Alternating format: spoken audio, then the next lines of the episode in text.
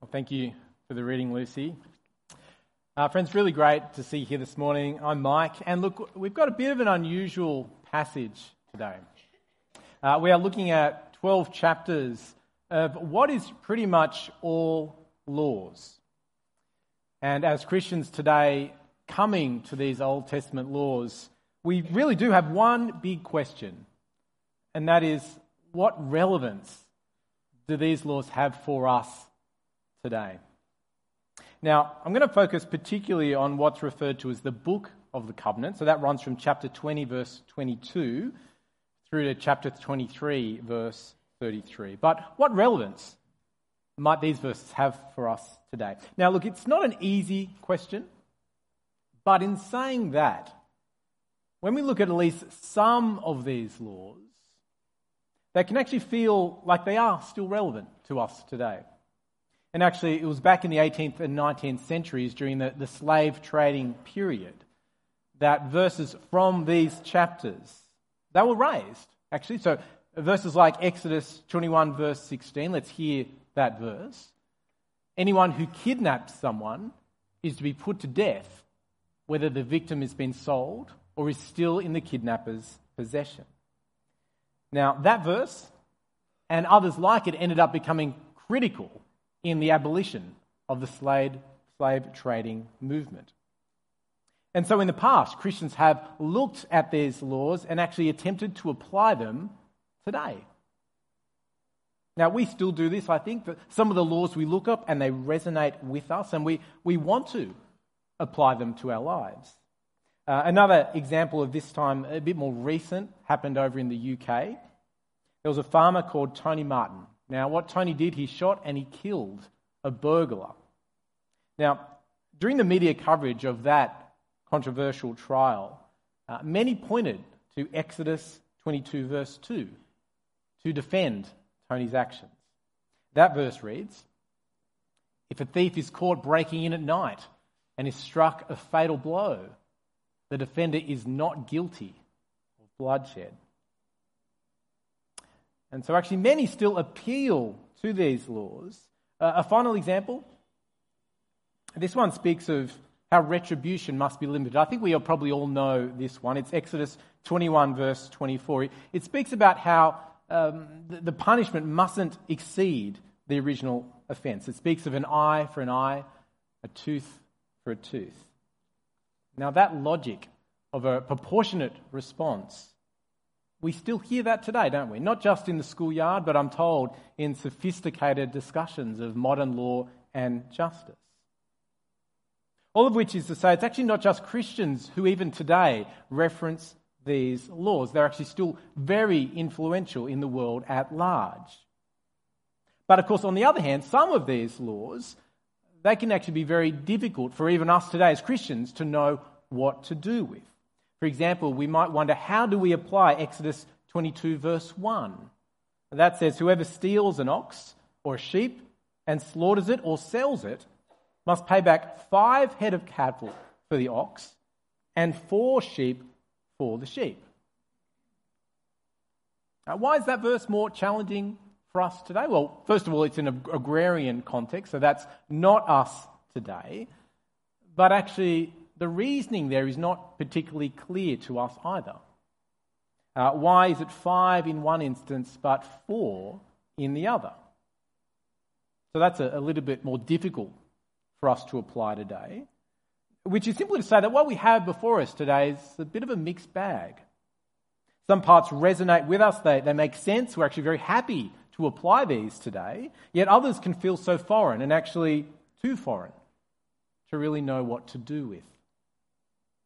And so that does bring us back to the key question for this morning. What relevance do these laws have for us today? Again, we're going to focus on the verses in the book of the covenant. Uh, well, let me suggest that as we begin, what we can't do is lose sight of the narrative context of where we're at. Um, I think we can say at a super broad level that what we've seen so far in this series in Exodus is God making himself known, not just to his people, not just to Israel, but to the world at large. Uh, I think that was a recurring note throughout the 10 plagues as we witnessed the Lord go head to head with Pharaoh. That wasn't um, really a, a competition. Uh, there was no way that Pharaoh could compete. His magicians tried, but by the third plague, they'd actually given up. Back in Exodus 8, verses 18 to 19, we're told that when the magicians tried to produce gnats by their secret arts, they could not. Instead, as we keep reading, since the gnats were on the people and animals everywhere, the magician said to Pharaoh, This is the finger of God. And actually, by the ninth plague, even some of Pharaoh's own officials were starting to heed the warnings, weren't they? Exodus 9:20 in response to the warning about the coming hail, we were told that the officials of Pharaoh who feared the word of the Lord hurried to bring their slaves and their livestock inside. And so, what have we been seeing so far in Exodus? We've seen God making himself known not just to Israel, but to the Egyptian empire, to the world at large, that he is God. And so that's a key message within Exodus God revealing himself to Israel and to the world. And as we push past the plagues, that theme continued, but it, it started to pivot. Uh, while previously the people had been very passive, you know, we, we've noted many times in this series how God was the one who was doing all the heavy lifting here. But now the people were to take on a more active role, which is to say that it was through his people that God would now make himself known to the world. And we heard that change reflected in those key verses from last week, verses which many have said are so crucial and central to this book. Exodus chapter 19 from verse 4.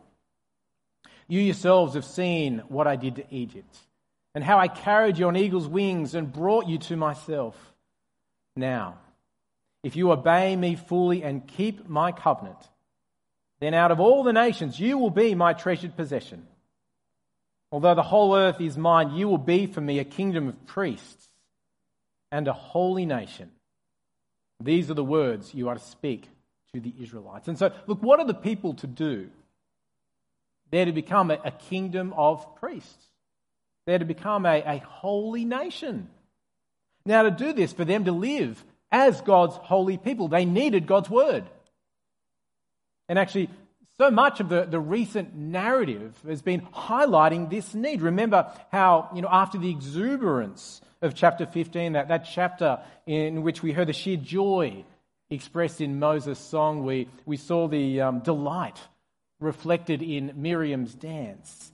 This celebration that followed the deliverance of God's people from slavery in Egypt. But recall how that exuberance would soon give way to a very difficult three months.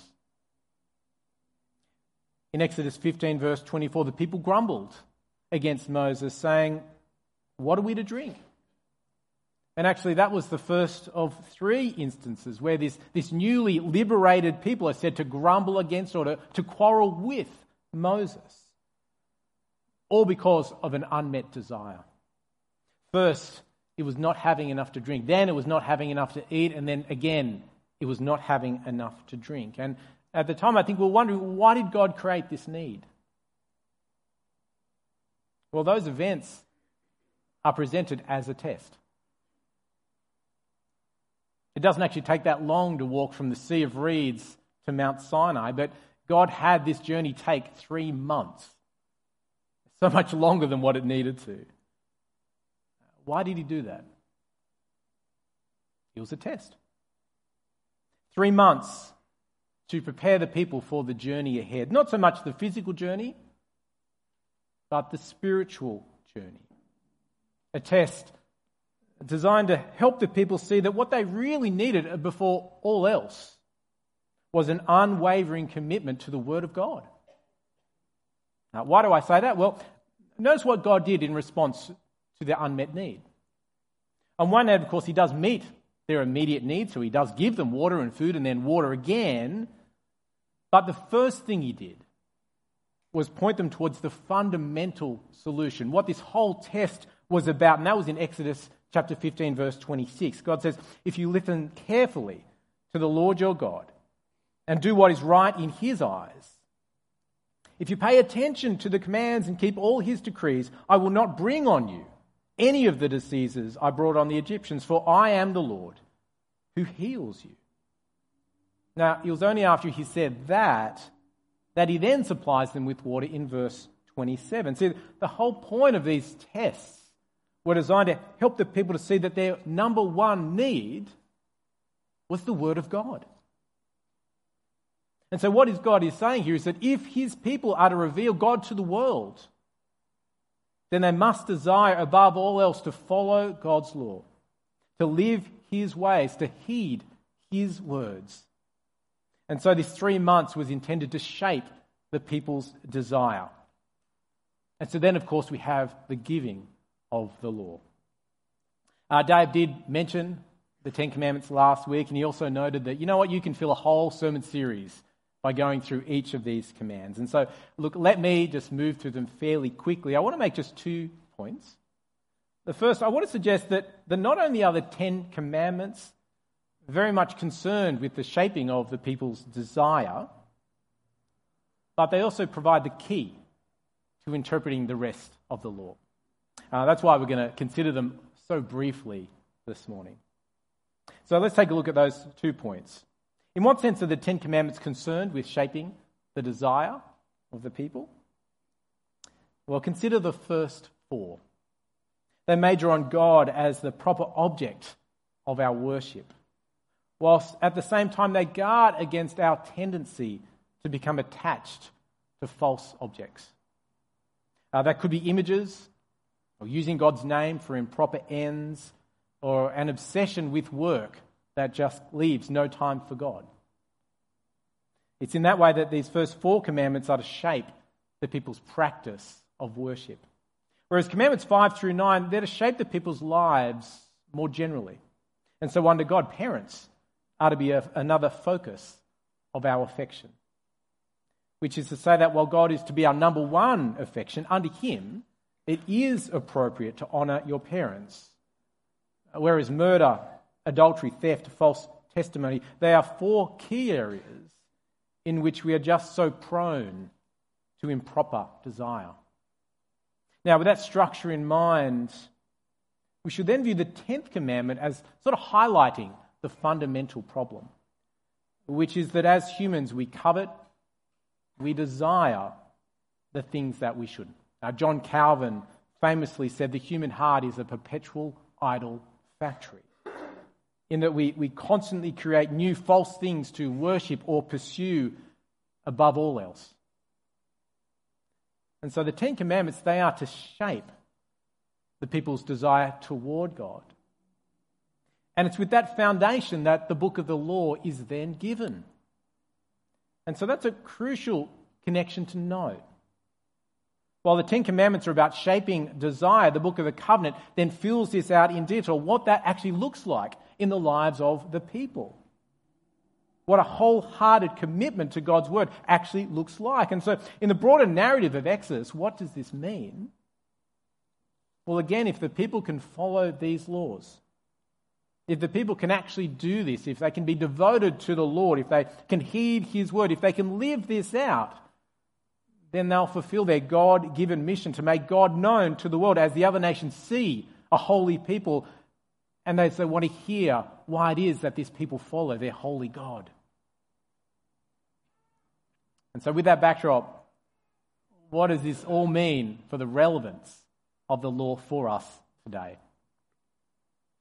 Well, what I suspect is that we're, we're starting to think that these laws were really quite specific to a particular people at a particular time, at a particular place. That's the suspicion that I think we, we probably have. And I think that's confirmed for us as we, we delve deeper, as we take a closer look at these laws. And I'll note just two points of interest. First is that these laws, they really are bound up, bound up with the exact situation in which Israel found herself. And so, for example, Exodus 22, verse 5. If anyone grazes their livestock in a field or vineyard, and lets them stray and they graze in someone else's field, the offender must make restitution from the best of their own field or vineyard. Okay? So these laws, they really do cover a variety of issues that you really would expect to pop up in an agrarian society. But at the same time, they don't really read like laws that were given for all people everywhere. They are very much situated.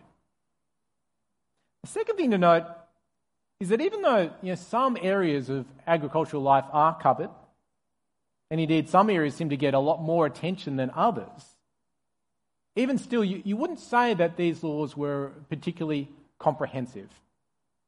Now, as an example, I took a quick look at the National Road Rules. That's a, a document that covers the, really forms the basis of our individual states and territories' road rules. They sort of add to this document and subtract from it. That's 355 pages. It's not a great read, right? Uh, it's got 26 pages on how to give way. In comparison, the law here in Exodus, it is not comprehensive. You might, see, you might think as you're reading through it in Bible study this week that this is a lot of stuff. It's really not, actually. Many aspects of life are simply not mentioned. And so, why are some included and not others?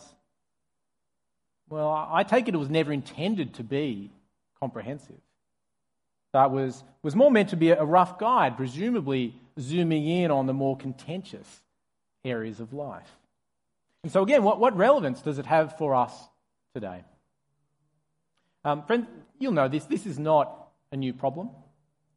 Christians have been tossing it around from the very beginning. And um, there's one fairly popular solution that we should mention.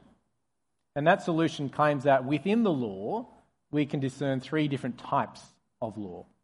Uh, first is civil laws. These are the laws that tell the Israelites how they were to run their nation. The second, ceremonial laws. They tell us how the Israelites were to engage with God at the temple.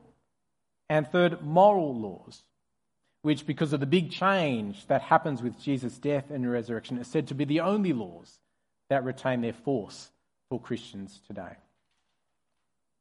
That's a pretty simple solution. But let me suggest that there is a problem with it.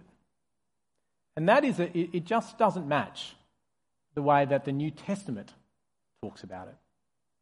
In passages like Galatians chapter 5 verse 6 when Paul talks about circumcision for example, what Paul he doesn't say, so he doesn't say in Christ Jesus neither circumcision nor uncircumcision has any value because it's one of the ceremonial laws and so it just doesn't apply to us today. Okay? The New Testament never speaks like that.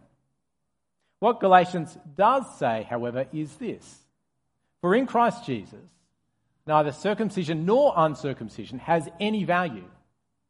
The only thing that counts is faith, expressing itself through love. So the Old Testament laws hasn't been replaced with some subset of that law let me suggest it's been replaced by something entirely different. And so, what do we do with the law today? That's the, the critical question. And how we're going to approach it is really to by examining what does the New Testament do with these laws. I think that's actually the, the critical thing that we need to look at. And to see that, I'm going to use the book of Galatians as an example. I think that'll help us a lot if you, if you sort of, after this morning, sitting back thinking, well, what was, what was he talking about? Go back and read the book of Galatians, and hopefully it'll, it'll make sense. Now, um, as I read chapter 3, verses 10 to 12 from Galatians, try and work out why it is that the Apostle Paul critiques the Old Testament law. Okay, so for all who rely on the works of the law are under a curse. As it is written, Cursed is everyone who does not continue to do everything written in the book of the law. Clearly, no one who relies on the law is justified before God because the righteous will live by faith. The law is not based on faith. On the contrary, it says the person who does these things will live by them. Okay, so what's Paul's problem with the law? Well, his problem is that no one can be justified by it by observing the law. Okay, so you, you can't be right with God by law keeping. We think, well, why is that? Well, it's because only the person who does these things will live by them. That is, if you want to be declared righteous by God on the basis of law, then you've actually got to keep the law. But we can't do that. That's the point Josh was bringing out in the, the talk this morning, wasn't it? We, we can't do it. We're not perfect. So that instead of the law being a blessing to us, it's, it's a curse. In that the law actually shows us how far short of God's commands we actually fall. It shows us that we actually deserve God's judgment. And so Paul's problem with the law is really pretty simple. To use a phrase that, that is becoming increasingly more common, Paul had a problem with the law as law. That is, he had a problem with the law when people thought that they could be right with God by keeping it. So the New Testament is very clear about this. Christians are not under the law as law, but instead it's been replaced by Jesus, actually. Because it's through Jesus that we become right with God. Because when Jesus died on the cross, he paid the maximum penalty for breaking God's law.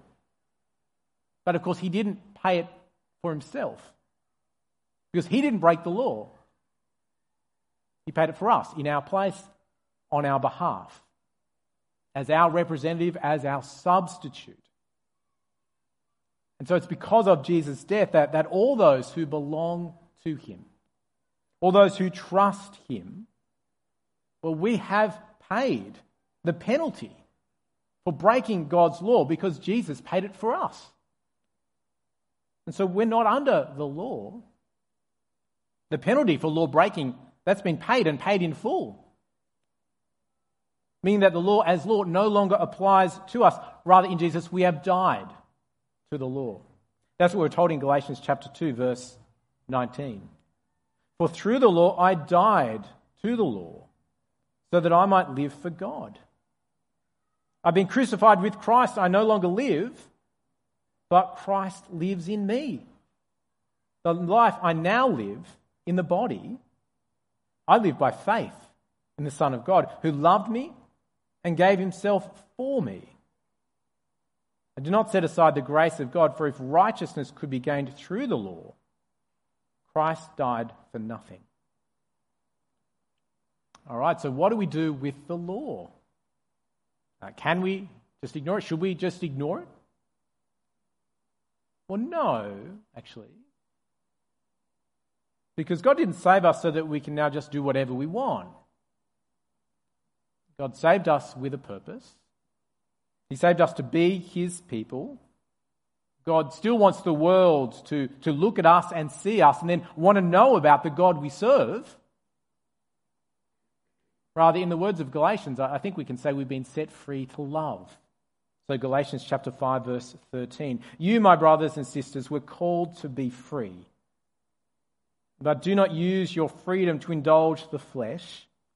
Rather, serve one another humbly in love, for the entire law is fulfilled in keeping this one command love your neighbour as yourself. And so while we've died to the legal demands of the law, we're now called to fulfill the law as we love others. Again, in Galatians 6, verse 2, we're told to carry each other's burdens. And in this way, you will fulfill the law of Christ. And so, again, just because Jesus has dealt with the legal demands of the Old Testament law, it doesn't mean that we're now free to do whatever we want. With the help of the Spirit, we're to fulfill, we are to embody what the law pointed towards by loving others. Now, critically, that means we're going to take the law in Exodus very seriously, actually. Because while we don't read it as law, okay, so we're not reading it as legal demands that we have to obey if we want to be right with God, we don't read it like that. But what we do, we, we read it as wisdom. We let it inform how we love others. And so, in that way, the, the law, as wisdom, becomes another part of our framework for Christian living. And what I mean by that, it, it forms a, another pillar, I guess, of the Christian life alongside God's character, who God is, how God made the world in the beginning, where God is taking this world, and what a, what a Jesus shaped community looks like. I'm not going to fill out you know, all the pillars of a Christian ethical framework. But let me suggest that's the place the, the Old Testament laws have for us today. But I do want to explore that a little bit. How do we read the Old Testament law as wisdom? How do we do that? Well, what I mean by wisdom is we let these laws inform our moral reasoning. But critically, they, they don't define, uh, they don't control our reasoning. Uh, now, why I say that is because, again, that's how I think we see the New Testament deploy these laws. They let the, the law inform how we love. Uh, let me give you an example. I'll give you a couple. We'll take stealing. Now, in, in the Ten Commandments, God said, You shall not steal. It's the eighth commandment. And in the New Testament, when stealing is discussed, the, the moral force of God's command to not steal is still there, but it's set within a broader framework of Christian living. And so we read in Ephesians chapter 4 verse 28 that anyone who's been stealing must steal no longer but must work doing something useful with their own hands that they may have something to share with those in need. Now Paul could have just said the law says don't steal so don't steal. But actually the New Testament never applies the Old Testament law like that. He reads it as wisdom and he always sets it within a bigger framework of what it looks like to love. And so, what's going on in that Ephesians passage? Well, the person addressed there is told not to steal, but to work, so that this person has the opportunity to love by sharing with others. And so, again, the law in the New Testament is read as wisdom and becomes one part of a, bigger framework for Christian living as we, we work out what love looks like in our particular context.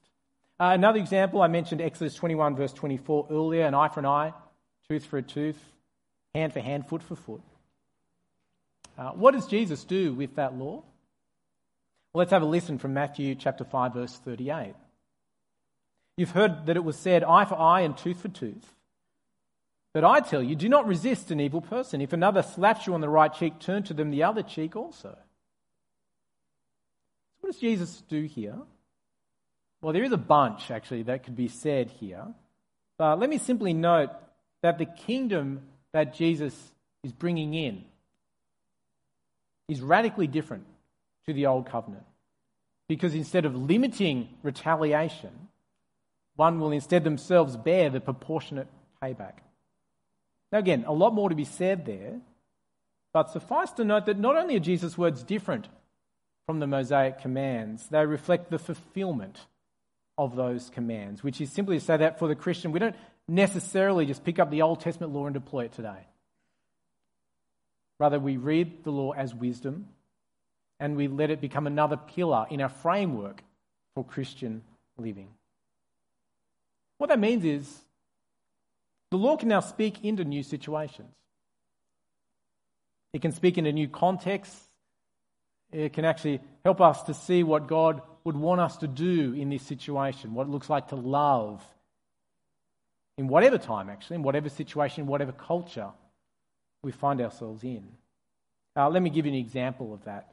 Exodus chapter 23, verse 6 talks about how we mustn't discriminate according to social class. Do not deny justice to your poor people in their lawsuits. Have nothing to do with a false charge, and do not put an innocent or honest person to death. For I will not acquit the guilty. Do not accept a bribe, for a bribe blinds those who see and twists the words of the innocent. Do not oppress a foreigner. You yourselves know how it feels to be foreigners, because you were foreigners in Egypt. Now, again, while we aren't to take the Old Testament law as law, this is moral reasoning that can be very easily applied to our lives today. But again, we do it within the context of the broader Christian framework for living.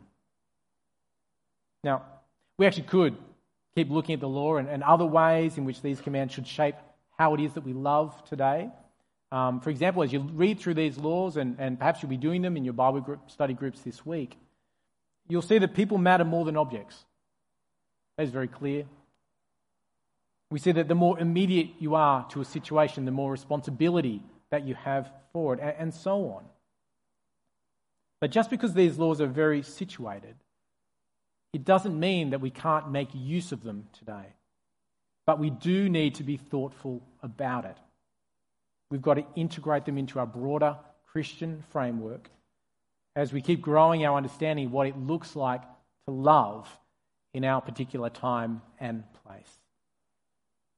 And to tie that back into the broader narrative of Exodus, there's a missional side to this. We will increasingly become the holy people that God desired, living among the nations, yet distinct from them. A people in the world, but not of the world. Those who tell others not just who God is, but what He's done for us. And so let me finish with these words of encouragement from 1 Peter chapter 2 verse 9. But you are a chosen people, a royal priesthood, a holy nation, God's special possession, that you may declare the praises of him who called you out of darkness into his wonderful light. Once you were not a people, but now you are the people of God. Once you'd not received mercy, but now you have received mercy. Dear friends, I urge you as foreigners and exiles to abstain from sinful desires, which wage war against your soul. Live such good lives among the pagans that, though they accuse you of doing wrong, they may see your good deeds and glorify God on the day he visits us. Let's pray. Father, we ask that as your people, you would continue to work in us by your word, by your spirit, to change us. Enable us to know how to better love others. As we consider your character, please change us. As we consider the world that you made in the beginning, please change us. As we consider your incredible plans for this world, please change us. And as we consider Jesus and his work on the cross, as we consider your laws, enable us to discern what love looks like and help us to live this so that others will see how we live, see how we love.